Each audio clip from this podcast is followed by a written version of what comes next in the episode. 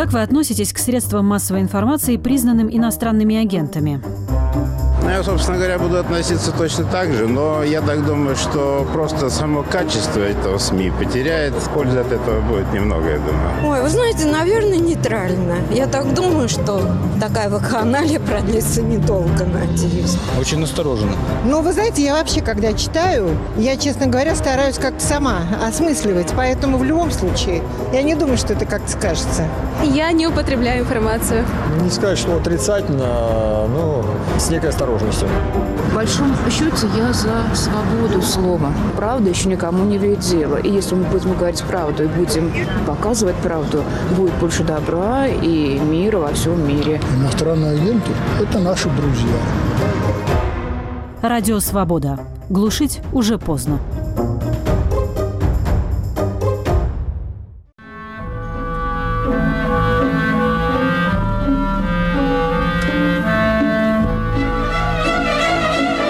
Радио «Свобода». У микрофона Анатолий Стреляный с передачей «Ваши письма».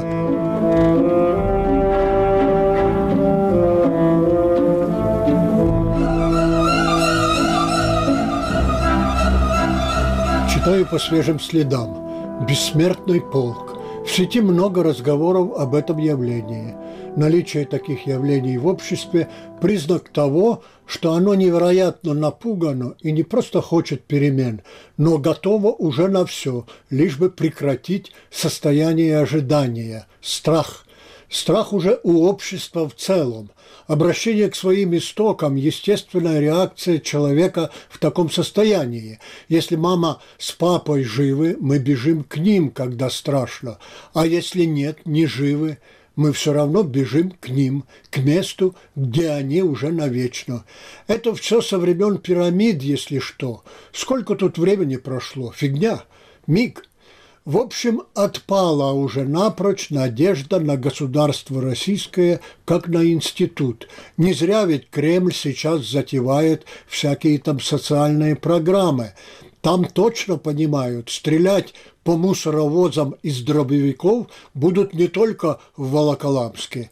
И тут никакие огнеметы в Росгвардиях не помогут. Их, Росгвардий и огнеметов, казачков и нагаек просто не хватит. Денег Кремлю тоже не хватит.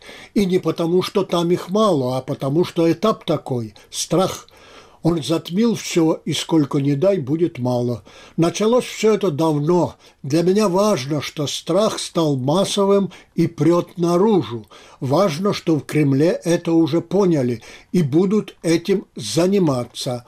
Это слово автор ставит в кавычки. Маленькая победоносная война государю не помогла. И именно ближайшее окружение, как и 100 лет назад, свалит его, пытаясь спасти себя. И как и 100 лет назад, не спасет. Говорится в этом далеко не рядовом, как на меня, письме. Страх от того, что когда-то было названо неправдой русской жизни, да, разумеется. Но есть, наверное, еще что-то, что уловить не легче. Может быть, люди боятся забыть, что они люди. Много тут всего смутного. Два чувства дивно близки нам, в них обретает сердце пищу. Любовь к родному пепелищу, любовь к отеческим гробам. Эти пушкинские чувства уходят в прошлое. Мир для современного человека расширяется. Расширяется неуклонно и очень быстро. Но не для всех с одинаковой скоростью. И тот, кто как бы медлит входить в него вместе с самыми шустрыми, теряется, томится, ищет, за что бы ухватиться, чтобы подольше побыть в привычном состоянии. И в то же время хочет, чтобы какая-то сила не дала ему это сделать, перевернула и его, и все вокруг. Это и есть сегодняшняя Россия. Ни туда, ни сюда. Уважаемый Анатолий Иванович, я давняя ваша слушательница и помню, как когда-то в одной из ваших передач австрийская славистка, профессор Венского университета, переводчица Солженицына на немецкий язык Элизабет Маркштейн, рассказывала вам, что не только что-то дает своим русским студентам, но и получает взамен. Например, услышала от них новое для нее слово «сношаться». Вы тогда, кажется, засмеялись. Мне недавно тоже пришлось услышать новое для меня слово. посекситься в том же смысле. Это отнюдь не молодежное слово, оно интимно домашнее словцо людей зрелых лет и благополучных. Пообедал, поспал, посексился. Типа, что еще для хорошего самочувствия нужно? Кстати, я уже от двух знакомых психологов слышу интересные рассказы об их тренингах. Это своеобразные игры, что-то вроде спектаклей. Роли в них выбирают сами участники, которых можно считать и клиентами, и пациентами, и просто приходящими развлечься. Представьте себе, среди них есть монашки.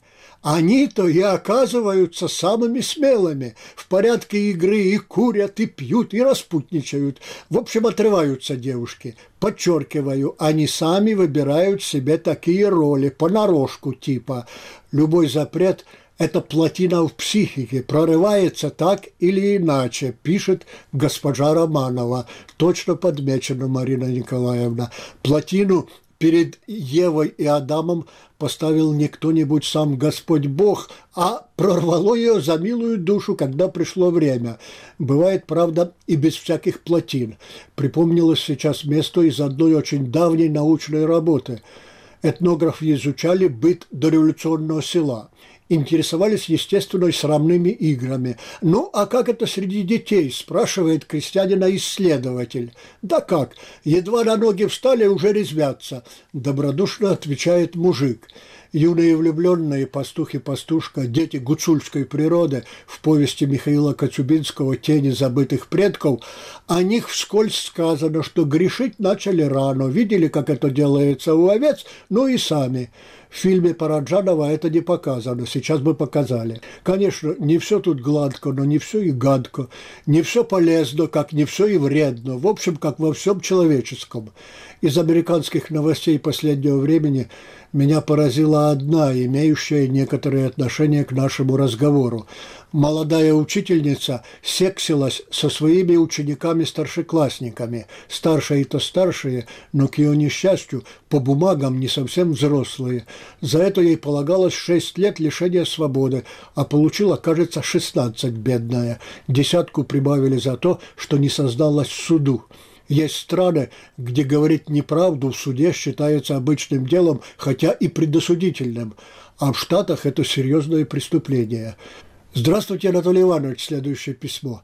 «Про меня говорят, что я приятная женщина, хоть и ростовчанка. Я без заморочек, простая и добрая.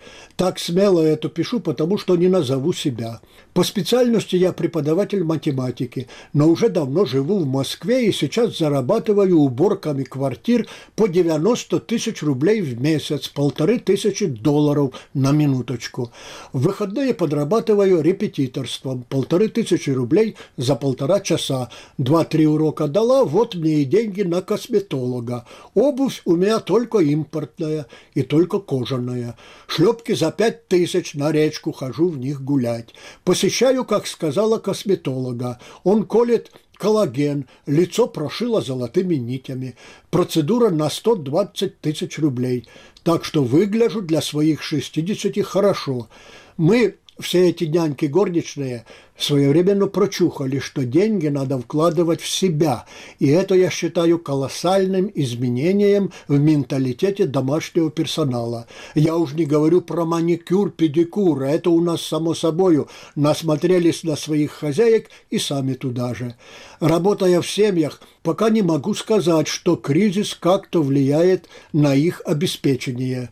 В холодильниках все есть. Дети как ездили в зарубежные языковые лагеря, так и ездят. Я давно заметила, что самый богатый холодильник у тех, кто живет бедно. Для них вкусная еда – роскошь. Вот они и стараются набить холодильник вкусненьким, особенно для гостей. А богачи, напротив, в шикарных особняках угощают пивом с орешками. У них для демонстрации достатка есть особняк, говорится в письме. В больших городах образовался новый класс домашней прислуги и дачной обслуги. Он состоит во многом из приезжих.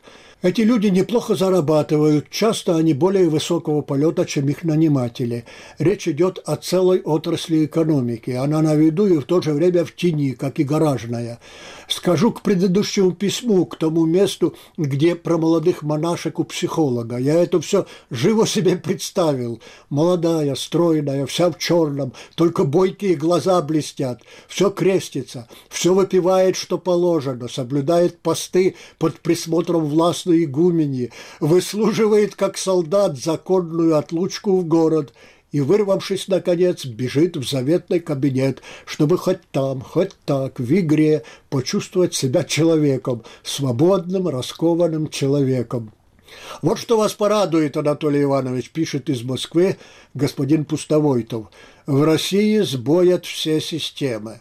В налоговой и ни в одной произошел сбой, и все, кто заплатил налоги, оказались в списках неплательщиков. С них по второму разу все сняли. Кто потерял 100 тысяч, а кто и миллионы. А налоговики и сами не свои, мы не можем ничего поправить. Нас система в базу не пускает. Она, эта зловредная система, заблокировала и счета компаний до тех пор, пока не уплатишь налоги по второму разу. Деятельность фирм парализована, директора в бешенстве. Как так налоги не уплачены? Что у нас за бухгалтерия? Кто прозевал уплату налогов? Всех уволю.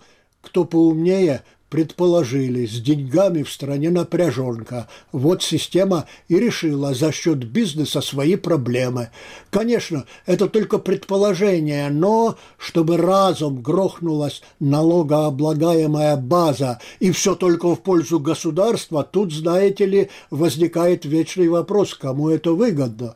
Пока я собирался вам писать, и в управляющей компании произошел сбой. Моей маме в платежке написали, что она израсходовала не 1 куб воды, как показал счетчик, а все 26. В МФЦ пожали плечами. Сбой системы, деньги вернуть нельзя. До свидания, Анатолий Иванович. Вы уже приготовились сказать, зато Крым ваш. Это я всегда готов, дорогой Пустовойтов, но держу себя в руках. А сейчас скажу о другом. Есть понятие «полицейское государство». В широком смысле это такое государство, которое за всем и всеми надзирает, во все вмешивается. В более узком смысле это когда полицейскими заботами и обязанностями наделяются по возможности все службы. То, о чем вы пишете, можно назвать полицейско-фискальным устройством. Обязанностью, грубо говоря, драть с граждан деньги наделяются все службы, какие только можно наделить. Драть всеми правдами и неправдами. Сюда примыкает изобретение все новых налогов, поборов, изъятий, вычетов, штрафов. Древнейшее, надо сказать, и важнейшее занятие властителей, особенно тех, кому не очень везет или всего всегда мало для ублажения себя и приближенных, а также для удержания подданных от бунта.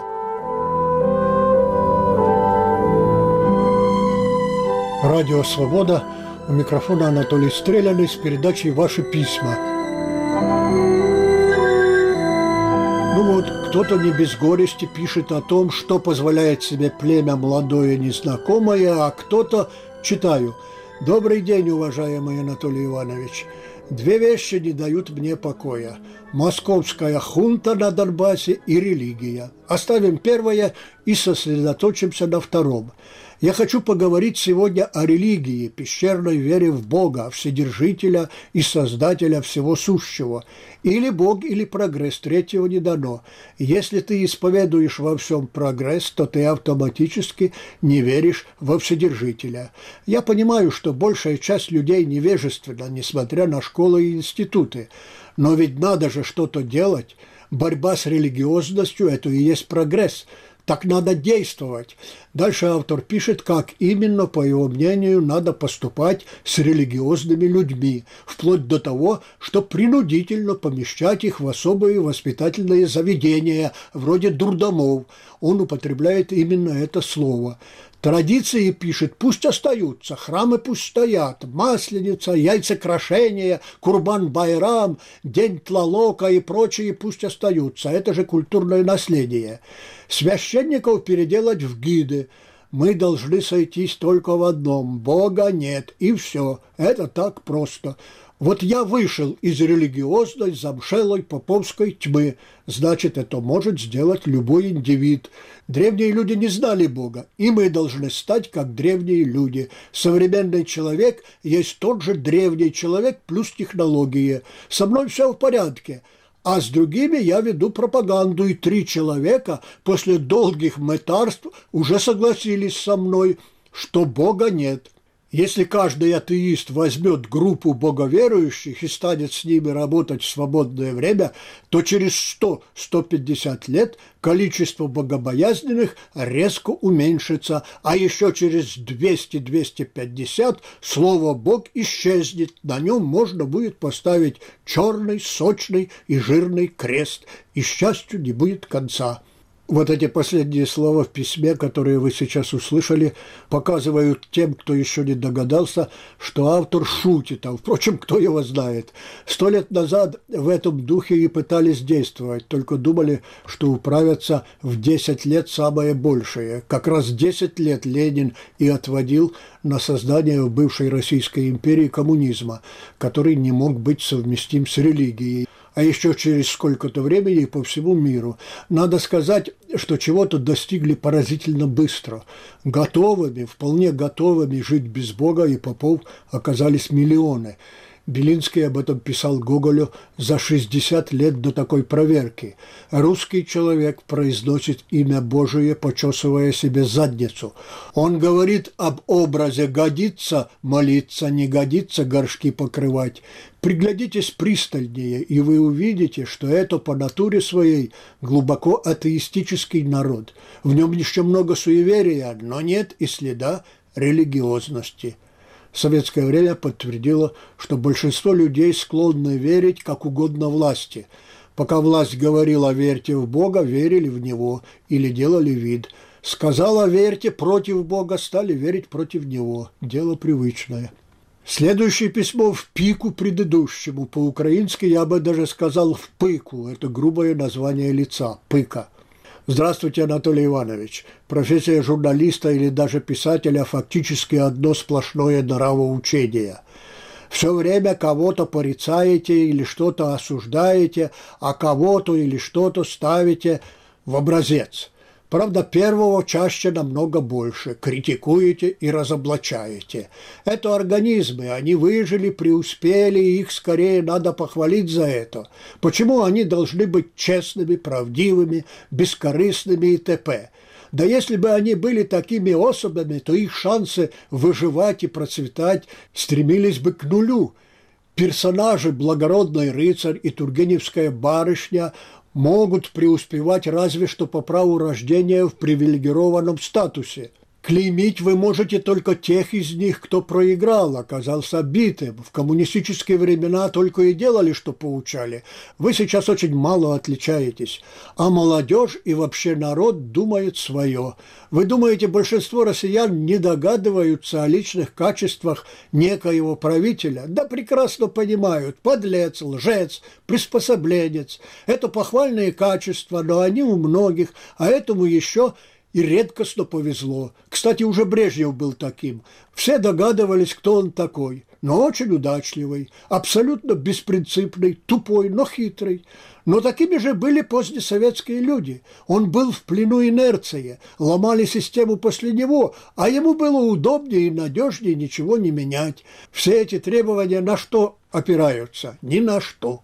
Вот если бы они опирались на Бога, но он ведь ни им, ни вам, да и никому не нужен. Конец письма. Так и живем, дорогие слушатели Радио Свобода. Одни призывают чуть ли не казнить тех, кто верит в Бога, другой – тех, кто не верит. О чем это говорит? О том, кроме прочего, что человечество еще не определилось, как ему быть со своим происхождением, к чему грести, для чего существовать на этом свете, что хорошо и что плохо. Но определиться оно хочет, явно хочет, работает над этим. Значит, зачем-то ему это нужно. Знать бы зачем. В прошлой передаче прозвучало письмо о том, какие замечательные продукты, включая пиво и коньяк, в России. Автор особо подчеркнул про пиво и коньяк. Сообщил, что уж в чем, а в этом знает толк. Слушайте другое мнение. Пишет Татьяна Трушкина. Вы не поверите, но после поездки в Беларусь пришла к стойкому мнению, что в Москве народ ест что-то совсем непотребное. К этой мысли я шла уже давно. То есть подозрения были еще в далеком 2010 году, когда впервые побывала в Израиле, потом в Хорватии, затем во Франции и т.д. Но каждый раз, возвращаясь сюда, я думала: «Господи, что же мы тут едим?» Сейчас уже однозначно понимаю, что то, что в московских супермаркетах лежит на полках, нормальной здоровой пищей назвать сложно. «У меня все», сообщает Татьяна. Продолжают писать о дурном качестве продуктов и в Крыму. Пишут как жители полуострова, так и отдыхающие там. Мое отношение к некоторым из этих жалоб давно известно постоянным слушателям «Свободы», что не мешает мне повторяться при всяком случае. Ну, а если бы и в Москве, и в Крыму продукты были лучше, чем даже в Израиле, то что? Пребывание Крыма в составе России стало бы от этого законным? И вообще, то поведение Москвы, на которое свободный мир отвечает санкциями и резким сокращением всех связей с ним, можно было бы считать приемлемым. Вы можете представить себе, что свободный мир скажет: «Ну все, наконец, от Москвы до самых до окраин продукты стали такими, что их можно есть, а пиво и коньяк такими, что их можно пить, в умеренных количествах, понятно. Так теперь можно отменять санкции и принимать эту страну в семью народов, уважающих законы и высоко ценящих человечность». Господин Павлов прислал заметочку из далекого прошлого. В октябре 1936 года партсобрание артели Репьевского торфоболота обсуждало поведение директора Шаронова. Шаронов для рабочих не является как начальник, так как рабочие им командуют. Он всецель зависит от них, только потому, что вместе с ними пьянствует, и не раз рабочие его били. До настоящего времени Шаронов имеет память от рабочих, синяк под глазом. Орфография и пунктуация сохранены. В результате было решено Шаронова с прокуратурой выгнать, а на место него поставить Бочкарева. Прошло 3 месяца, и в самом начале 1937 года партсобрание торфоболота разбирало уже дело Бочкарева, который продавал хлеб без весу, а на полученные деньги пьянствовал с рабочими, о чем имеется наличное свидетельство. Какое именно, догадаться несложно. Синяк под глазом, пишет господин Павлов. Сталинские десятилетия – годы невиданной жестокости, террора, уничтожения массы людей буквально ни за что. Но вот то, что эти годы были годами невиданной дисциплины снизу доверху, не совсем так. Рядом с палочной дисциплиной была расхлябанность, которую можно было бы назвать непостижимой, если бы она действительно была такой, если бы ее не мог представить себе современный человек в России. А он-то, к сожалению, может, еще как может ее себе представить при виде того, что вокруг него. Все дело было в том, что дисциплина была именно палочной, то есть ничем, кроме чудовищных наказаний, не подкреплялась. А на одних наказаниях, на расстрелах по классовому признаку далеко не уедешь, как и на голом энтузиазме. Ленин это понял почти сразу, схватился за голову и помер. Через 2 года умер и Дзержинский, которому и принадлежат слова, что расстрелами по классовому признаку хозяйственного успеха не будет, потому что не может быть никогда. Но и сама по себе материальная заинтересованность, даже при частной собственности, не все, что нужно, чтобы дело двигалось. Население должно дорасти. Расхлябанность, безалаберность, головотяпство, наплевательство, бестолковость. В русском языке их более чем достаточно слов для обозначения того, чем отличается человек, которого не воспитал капитализм, машинное производство, техника и организация, капиталистическая организация. Только что было отмечено 200-летие Карла Маркса. Так вот, никто иной, как он, этот заклятый и самый ученый враг капитализма, лучше всех воздал ему, капитализму, должное. Капитализм вырабатывает в человеке привычку к дисциплине труда, культурной работе, и пока он, капитализм, не выварит его в своем горниле, для социализма такой материал не годится. Цивилизаторская миссия капитализма, так выразился Маркс. Когда-то я наизусть шпарил весь абзац с этими словами даже на экзаменах, совсем с маком, не всегда и по прямому поводу.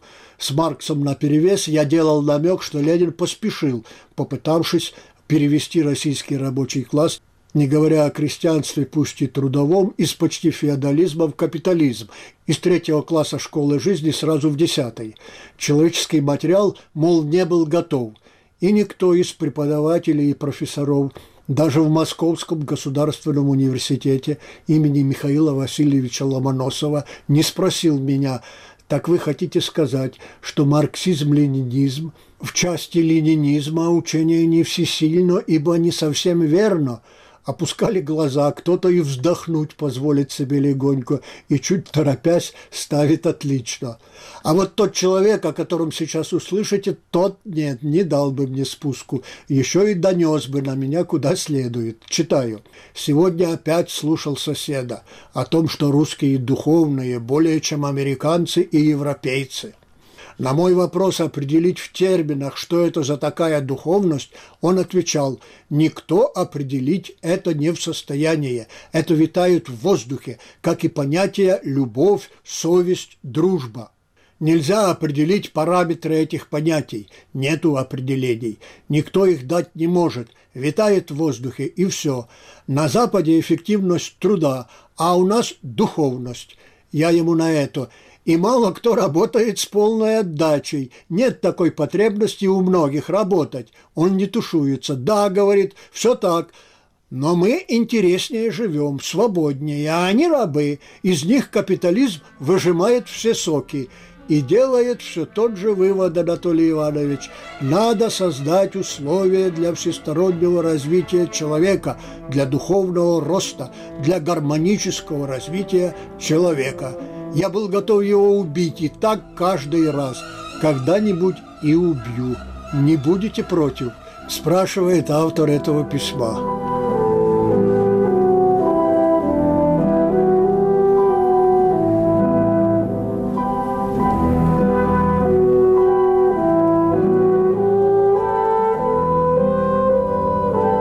На волнах Радио Свобода закончилась передача «Ваши письма». У микрофона был автор Анатолий Стреляный. Наши адреса: Московский, улица Малая Дмитровка, дом 20, 127-206. Пражский адрес: Радио Свобода, улица Виноградска, 159А, Прага, 10, 100-200. Записи и тексты выпусков этой программы можно найти в разделе «Радио» на сайте Свобода.орг.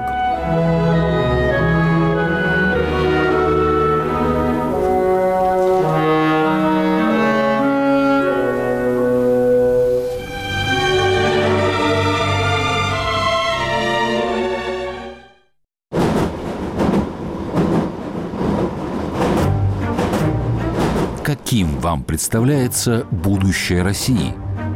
Пессимистично, зарплат не платят, экология страдает, все вылезло наружу. Все зависит от того, как произойдет размен Крыма, Украины, Сирии и цен на нефть. Все это решается там, на самом верхнем уровне, в самом верхнем кабинете. Если вот так относиться халатно ко всему, то, наверное, вообще будет хаос сплошной. Мне просто страшно. Или надо верить во что-то, может быть, как-то так вот фанатично в Бога, что ли, чтобы кто-то держал.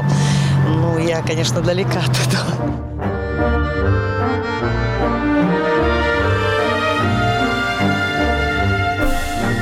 Радио Свобода. Глушить уже поздно.